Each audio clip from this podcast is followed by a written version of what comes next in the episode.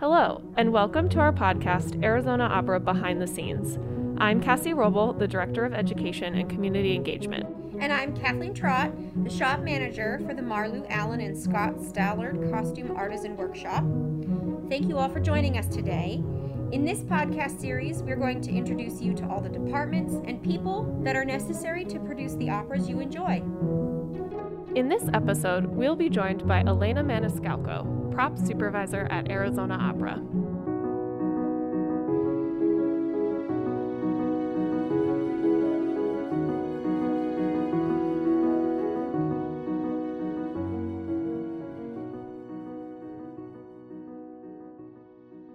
Before we start, let's review our trivia from last episode. What did ancient Romans use to treat freckles? And the answer is ashes from snails. Queen Elizabeth thought lipstick brought on evil spirits. True or false? It's false. She actually thought that it got rid of evil spirits. In fact, she died with nearly a half of an inch of lip rouge on.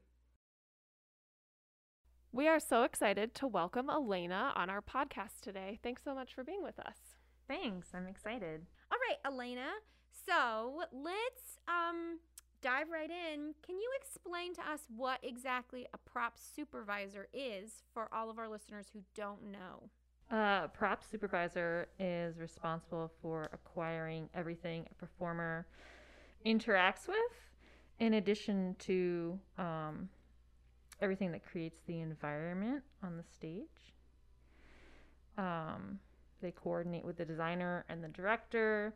They also budget and oftentimes manage a crew of props artisans. So that's going to be everything from a lipstick tube all the way up to a table, right? Mhm. Yep.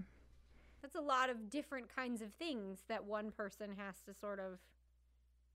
A large variety. I, lots of research involved. As prop supervisor, do you is it more acquiring props or do you build props as well? It really depends on the production. Usually, uh, I'd say it's split. Um, if it's super specific, if a designer designs something on paper and it doesn't exist in the world, then you have to make it from scratch. If it's something that's easily enough to buy, then you can do that and then maybe modify it from there. So before we get too much into what exactly you do here at Arizona Opera, I would love to ask you a little bit about yourself um, and what sort of education do you have that led you to becoming a props supervisor? I have a general theater degree from State University of New York College at Oneonta, also known as SUNY Oneonta, um, with a computer art minor. Um, yeah, so when since I got a general theater degree, I got to take classes in uh, makeup, in costumes, in you know just general classes and stage um, stage management, a um, a, like a lighting class. So I got to take classes in pretty much every um, uh, department except for props. What? We didn't. we didn't. They didn't have a props class while I was there. I think they got one the year after um, I so what led if you didn't? But... That's hilarious that you are a prop supervisor and didn't take any props classes. So what led you to props? Um, in well, I don't know that it let, but started, I guess, in high school. My senior year, I asked the director, "Hey, what can I do for our musical?" And he said, "Why don't you be the props master?" I was like, "Okay." And then I figured out what that meant and what that was.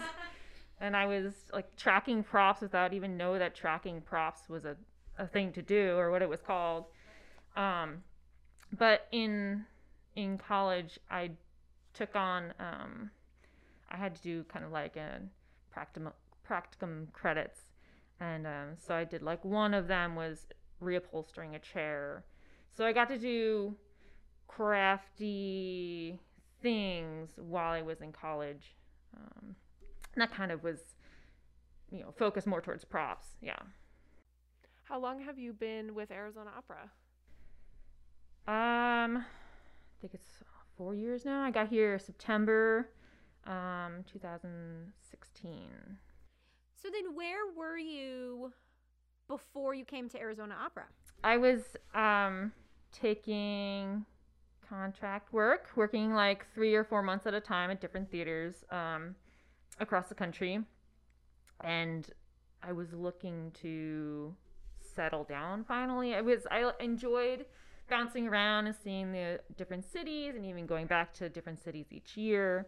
Um, but I um, yeah, I was looking for a home base and it all kind of worked out great. That I think happens a lot with us here, that it all just sort of somehow clicks properly. I agree. For those of you who don't know, um, Elena, can you explain what you mean? And most of us know what freelancing means, but what does that mean in the term of artist? So, are you traveling from summer festival and then you have a job all season? What exactly? How were you freelancing? For me, I was. Let's see if I can remember. I was like taking like I would I would go to Florida for the winter time, sign a contract with them. I'm gonna start this date and this date. Sounds Then- perfect. yeah, it was ideal. It was really nice.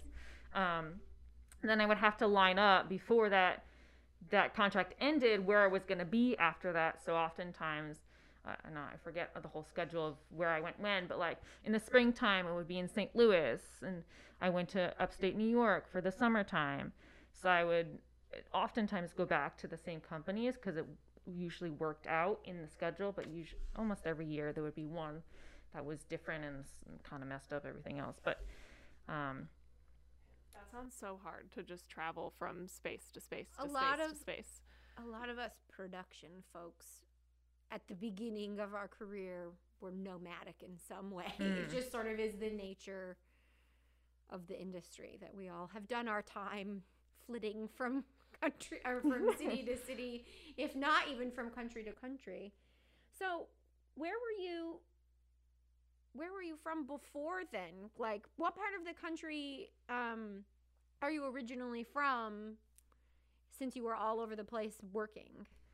I am originally from upstate, and I'm going to say that in quotes, New York. I like to call it mid state. Um, it's two hours north of New York City, one hour south of Albany. Um, yeah, Hudson Valley. I love it there. The mountains are beautiful. I definitely agree. I was born and raised in New Jersey. My sister lives in upstate New York, so um, yeah, I, I, it's beautiful up there. But I will admit that I am now a desert flower and don't know that I could leave Arizona because the weather is perfect. Um, so now that we know a little bit about you, let's get into what you do for us at Arizona Opera. Um, so what is the difference between a prop and a set piece? You mentioned before that you kind of you're setting the stage, but we obviously have um, we talked to Matt and Ryan earlier in this series about their job here as carpenters and technical directors. So what makes you different from what they are doing? I like to say that the props are everything but the walls and the floor. All of that, all of the other stuff, anything that goes on a wall, picture frame, a rug, furniture, cups, everything else. Yeah. Anything that could be moved by a performer in a like manipulate it on stage sort of way. So we know the difference between a prop and a set piece. So e- everything but the walls, theoretically. So then what's the difference between a costume prop and a prop? And Kathleen, I don't know if you want to explain what a costume prop is. So, um, I think that uh, the difference between a costume prop and a prop for me often, and I've, I think I've had this conversation with Elena before, is who cares more about it? Is the actual answer. So, like a purse could be a prop or it could be a costume prop. If the designer wants it to match the outfit, then it lives in my land op- often.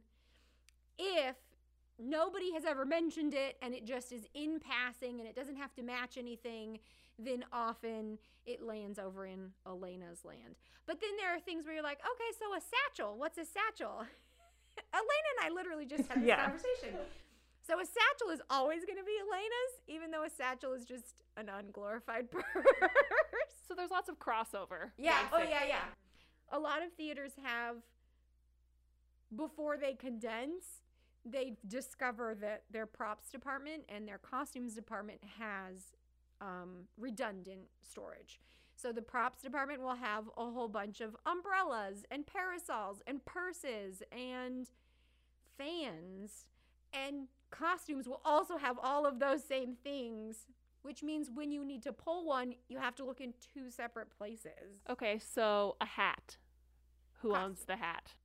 Costumes except for in Boheme when all those hats are on that cart Hmm. and then they're elena's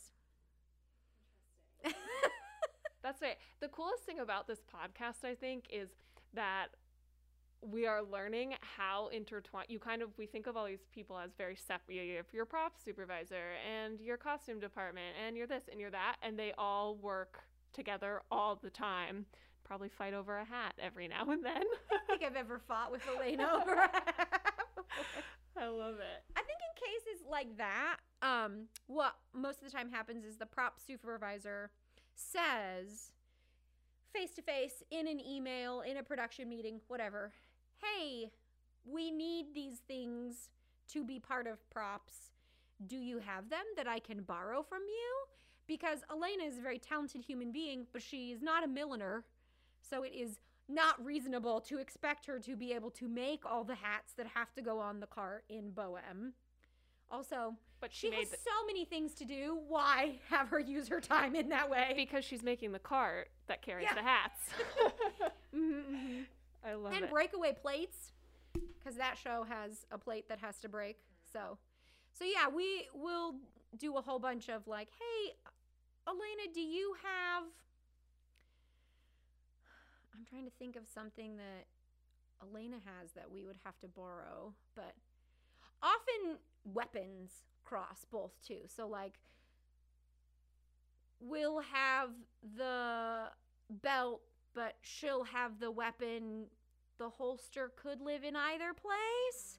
So we have to do a lot of, well, how big is that gun or that sword? What size belt does it fit on? Could you take us through um, just a general? There's obviously a lot of research involved. So, if I Arizona Opera comes to you and says we're staging La Boheme, what is your process from start to finish to get La Boheme? Say we're building it from scratch, right? We're not renting it. Um, traditionally, I'd read through the script or libretto, make my own props list, um, and chat with the designer slash director. Depending, it, it depends on if we have a well from scratch. There would be a designer. Um, what they envision those things to be um, and like super detailed. Do, do they want it to be red? Um, super detailed in each each uh, prop. Um, I usually do um, try and get if I purchase things, I try and get those things purchased right away, so I have time for them to come in the mail and know that that's happening. Um, then I start trying to figure out the big things, big items that need to be built. Um, how that's gonna happen if I need materials. Do you typically have, if that's the case, say you need a bar, right? We did, I don't know. Um, so, like, say you're building the fellow travelers bar. Are you building that, or are you again partnering with the carpenters that Arizona Opera has to help you? That piece was big enough to be a scenic piece. Gotcha. Okay, so that so there is. So here's another. It's an, another gray line. I the size of pieces potentially affect, turn into scenic versus props. It might also depend on the company that you're Okay. working for. I worked with a company that had a props carpenter. Okay. So he built some really awesome things. So he might have built that. Um, mm-hmm. That's awesome. Cool. So then you've you're figuring out your big you've ordered your pieces, you're figuring out your big pieces. You're either building them potentially, you know, have help, but I've seen Elena do amazing things, so I'm sure she's building most of herself. So then what? You're building them and then what's your next step? Is it just state you then put it on the stage and see what happens? Getting either those items or rehearsal items into rehearsal. Um, everything, something for them for the first day of rehearsal. So they have something in their hand when they get to that scene. Um, and as I finish things, then they go into rehearsal and I swap them out. Um, then I get notes from the stage managers or the director saying this needs to be changed or it needs to be smaller. Kathleen mentioned um, just a little bit ago. So, do you ever have to? She alluded to plates breaking in Boheme.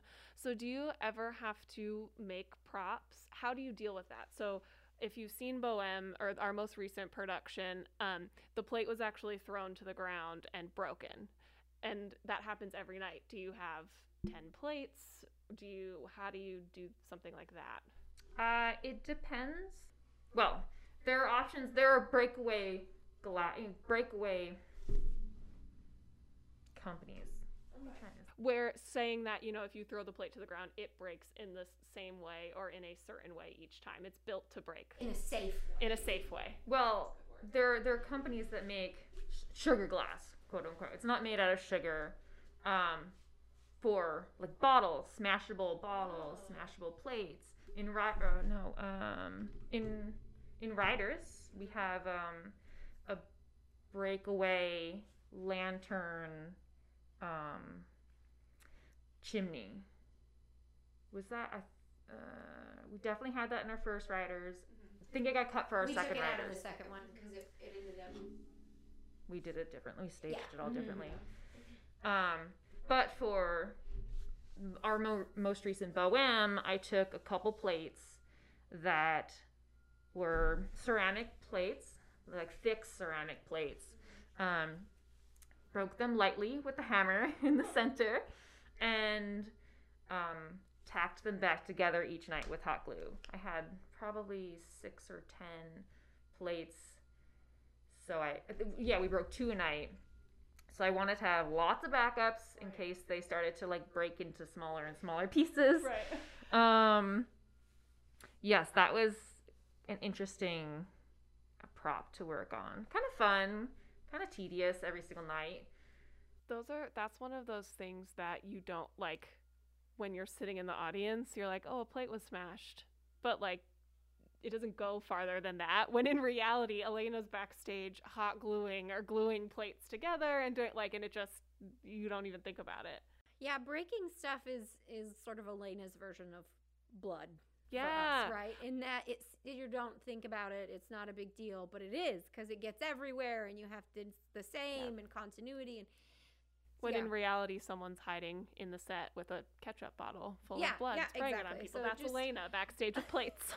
Like literally in Yeah. our production meetings during dress rehearsal week while we were doing notes she would sit and glue back together things if it needed to happen and that's awesome. So go ahead On Blood, I worked at companies that the prop like we had a slit the goat's throat every night, so we had a huge blood bag oh god in there that we just used um the like fancy cling wrap. uh-huh We had a huge blood bag and put that in there every night, and they would poke it. they always want stuff to break and stuff to bleed and Yep. it's always a pain makes things makes things interesting. So, do you only work in theater or do you work elsewhere? So, like Alita, um, in our last episode, is an esthetician or and does stuff outside. Do you specifically only work in theater, or do your skills transfer to other things? I don't just work in theater. I work have worked locally with a couple companies um, that use the skills I have. Um, most of the, the couple that I've worked with mostly been like my painting skills, which aren't fine painting skills to any extent, but like um, I can I'm a clean painter. Um, I worked with a company that basically built a set to basically sets to go out to um, San Diego, San Diego Comic Con. I actually worked with Ryan, our head carpenter, on that. Also, he we, we saw each other in the shop, but doing totally separate jobs. Um, I also recently worked on um, like a Christmas light show um, in town, like a drive-through Christmas light show that I helped paint part of the set pieces on there and like stapling chicken wire to stuff and you know I'm I'm very diverse in my skills because you have to be as a props person. Um, I always feel like anytime I ask Elena for anything, she can do it. Like I just feel like she can do everything.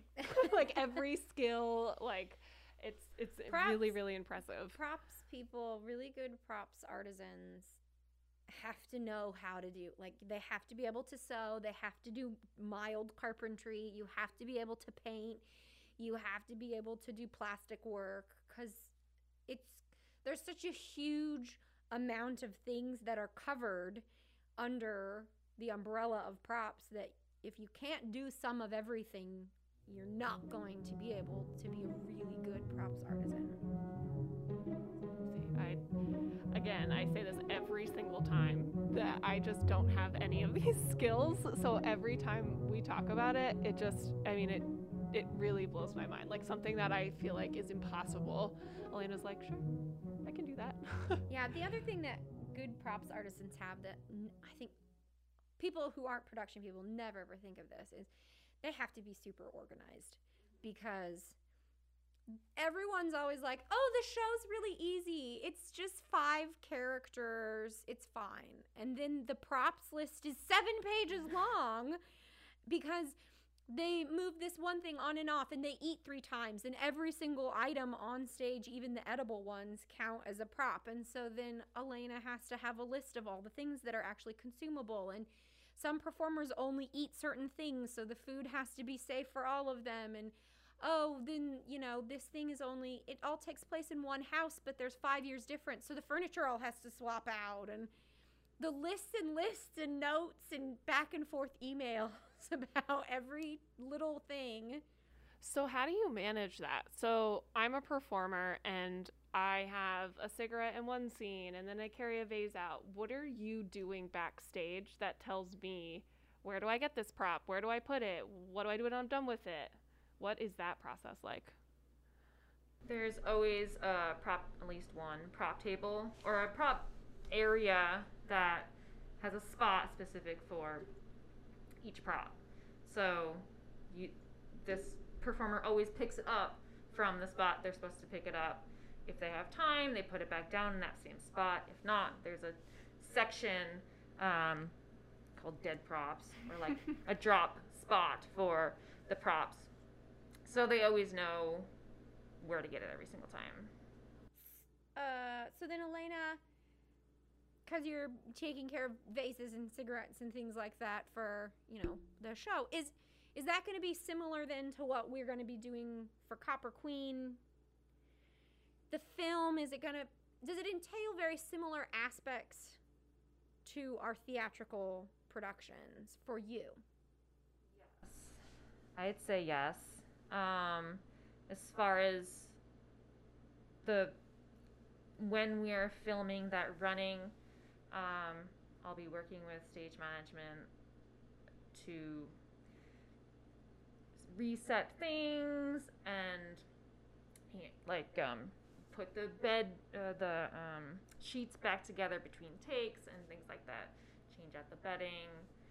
Um, it's it will be similar to doing a stage play, but with all the pausing, that's going to be totally different.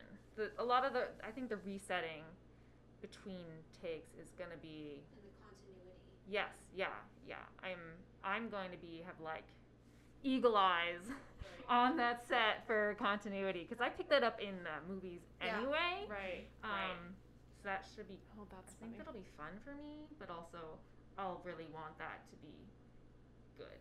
Is there anything that you have to think about differently when creating or acquiring props for film versus live on stage? Um, how perfect everything needs to be. Um, like even specifically, I just bought some replica coins, which may not like silver dollar coins, um, with correct year markings on them. So they were pre twenty or sorry nineteen ten.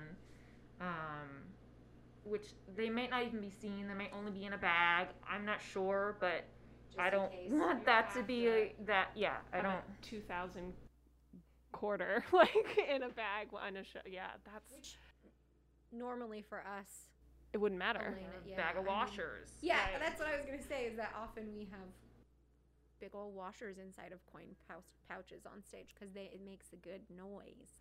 Yeah, it's that's so cool to me. It just I, the more we talk to people about the difference between film and theater, it just the detail that is required. I mean, I wouldn't necessarily think about that either to have I don't know the difference if it's a bag of coins or a bag of washers on stage, but on film, you're right. Like you could open that bag and everything is just so up close and personal. Mm-hmm. Everything needs to be painted really well.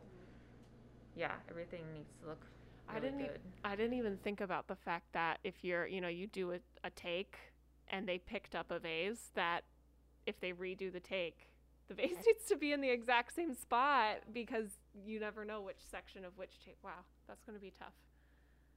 But it'll be fun. There are whole departments Yeah. in movies that that's their job. They're Yep. the continuity department, and Yeah. that's all they do. That's crazy. Yeah. That's awesome. But in this case, it's you. I have. I'm gonna wear many hats during Copper Queen. I feel. Hats that Kathleen is providing as a costume prop.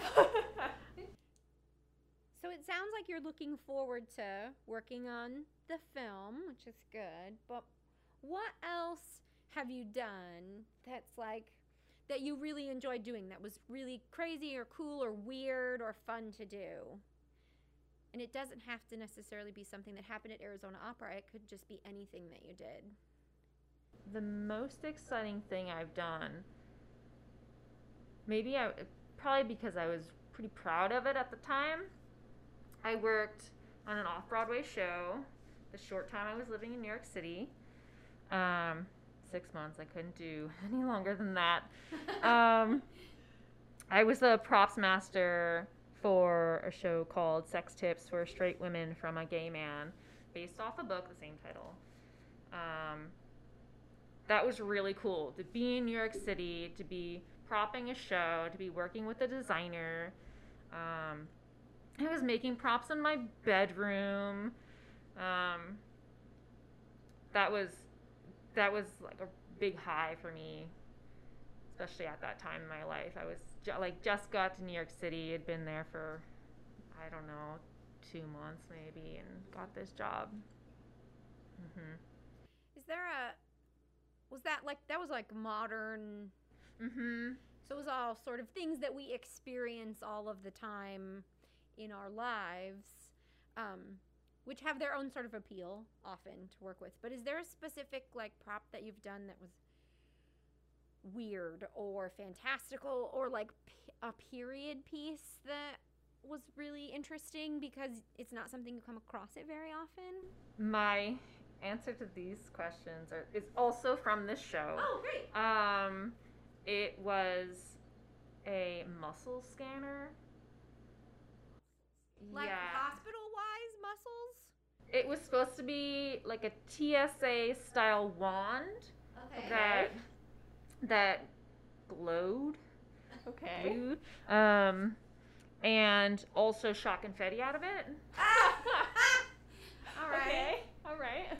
So I uh, took a lightsaber apart and worked with someone with a CO2 cartridge. I think from the Blue Man Group. He he might have been the one that made the Blue Man Group CO2 confetti cannon. Um, so put them all together in a PVC long kind of wand contraption, and it also had yeah, that was that was fun because I got the sketch from the designer Right. and knew what needed to happen to it and was But had to figure out how to make it yeah mhm. that was fun A muscle wand that glows and shoots confetti. yeah So not only are you acquiring pieces that exist, you are literally creating pieces that a designer was like, "Oh, great, I want it to do this, this, and this." And then you do it. that's so cool. I love it. That that's awesome. So maybe this was it, but maybe not. Um, what is a dream project for you? Is there something that you just like and it could be i mean anything like something that you just really want to do your dream job or project to work on? I would like to work in Europe. I think that would be a really cool way to get over to Europe. Yeah. Um, so to work on a show there, um, or to do a short tour around Europe, I think that would be really fun and a, an interesting way to see the country. country yeah. that's that's i mean i guess that's a pro of freelancing is that while it's hard because you don't necessarily have a home base you are traveling and working around the country and the world for that matter that's really neat and maybe you just answered this one too but if you could travel anywhere in the world where would it be I'd like to go to Sicily, Italy. yeah I'm half Italian, so on my list of places to go, the first one is Sicily. I think that would be really cool. We've asked you a lot about what you do here and what a prop supervisor is, but what do you like doing when you aren't at work? I like to go to uh, like street festivals and be outside, um, garden, um, like farmers markets. Um, I like to cook um, and like, go to music festivals. Um, Which Yeah. we'll hopefully be able to go back to Yeah. sooner rather than later. hopefully. Since you just mentioned the things that you like to do when you're not at work and where you'd like to go, that got me thinking is there anyone that you want to work with or that you have worked with who you really enjoyed participating in the collaborative process? I got to work with uh, Julie Andrews. That's really fun. while I was at Goodspeed Musicals in Connecticut. She uh, she had a wrote a musical. I'm not. I forget who wrote it. Um, she and her daughter wrote a book called The Great American Mousical, which was put into a musical. So it was really cool to see her in rehearsals and when we were in the theater and like it was surreal and I also got to work with her and her ex-husband Tony Walton who always worked together. Yeah. So he was very talented also. He did the costumes and the props. Um,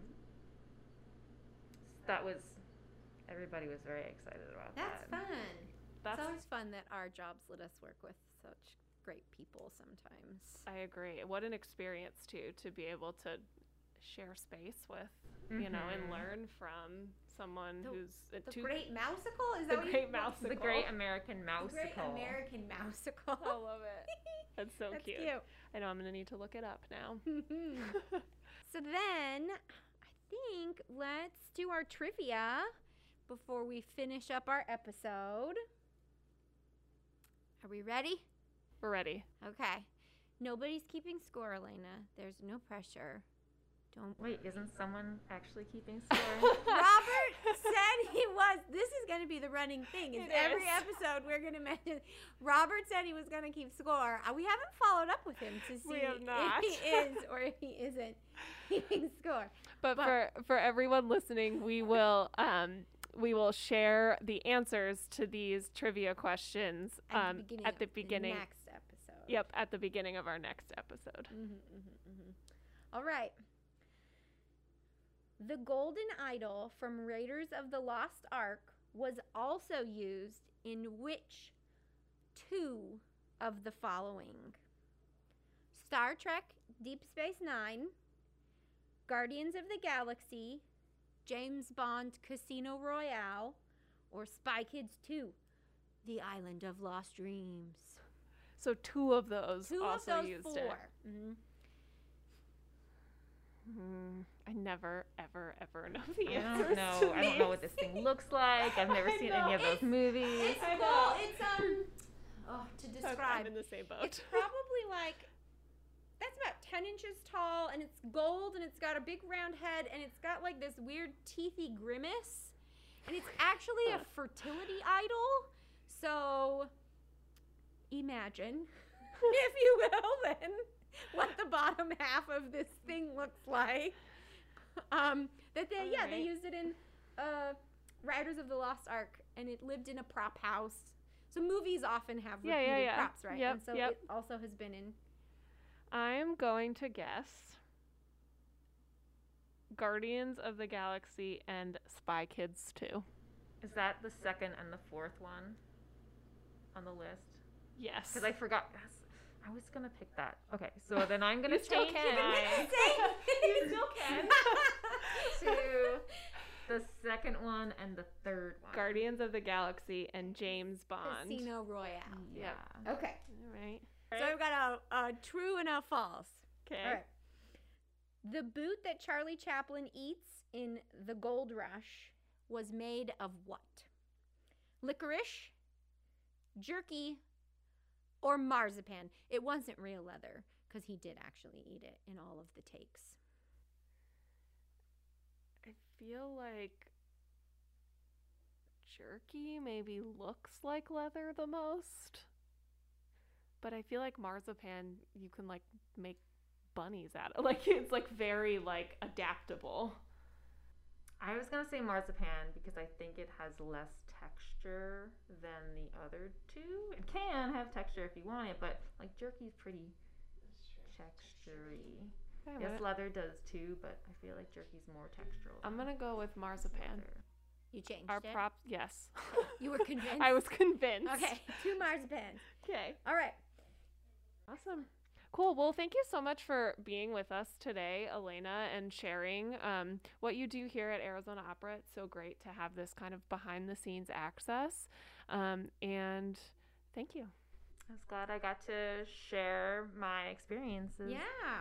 Awesome. So next time you come to a show, now you know All of those things. all are of all this- on stage. all of the secrets Yeah. behind the stage. Poor Most of it is Elena a prop. Had to find them. Yep. Had to bring out 75 different chair options Yeah. for the director to look at and Yeah. decide which one they wanted. That happens. Yeah, I, mm, I bet it does. Awesome. well, thank you so much for being here. On our next episode, we will be joined by Alice Fredrickson, costume designer for the Copper Queen.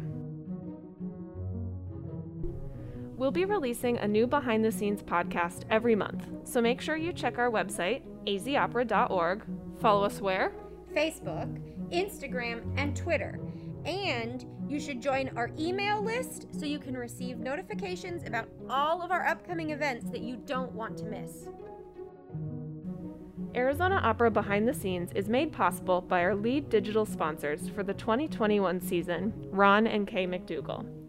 This program is also part of the Arizona Opera Next Gen initiative that encompasses a wide variety of programs that go beyond the opera stage to develop the next generation of opera artists, audiences, and philanthropists. To learn more about the programs that are part of Arizona Opera Next Gen, please visit azopera.org and click Next Gen Initiative. These programs are made possible through the support of Karen Fruin, Roma Witkoff, Jeanette J. Siegel, the Valentine Family Foundation, APS, and Jody Pelusi. This podcast is produced by its hosts with editing and music composition by Sean Mallow.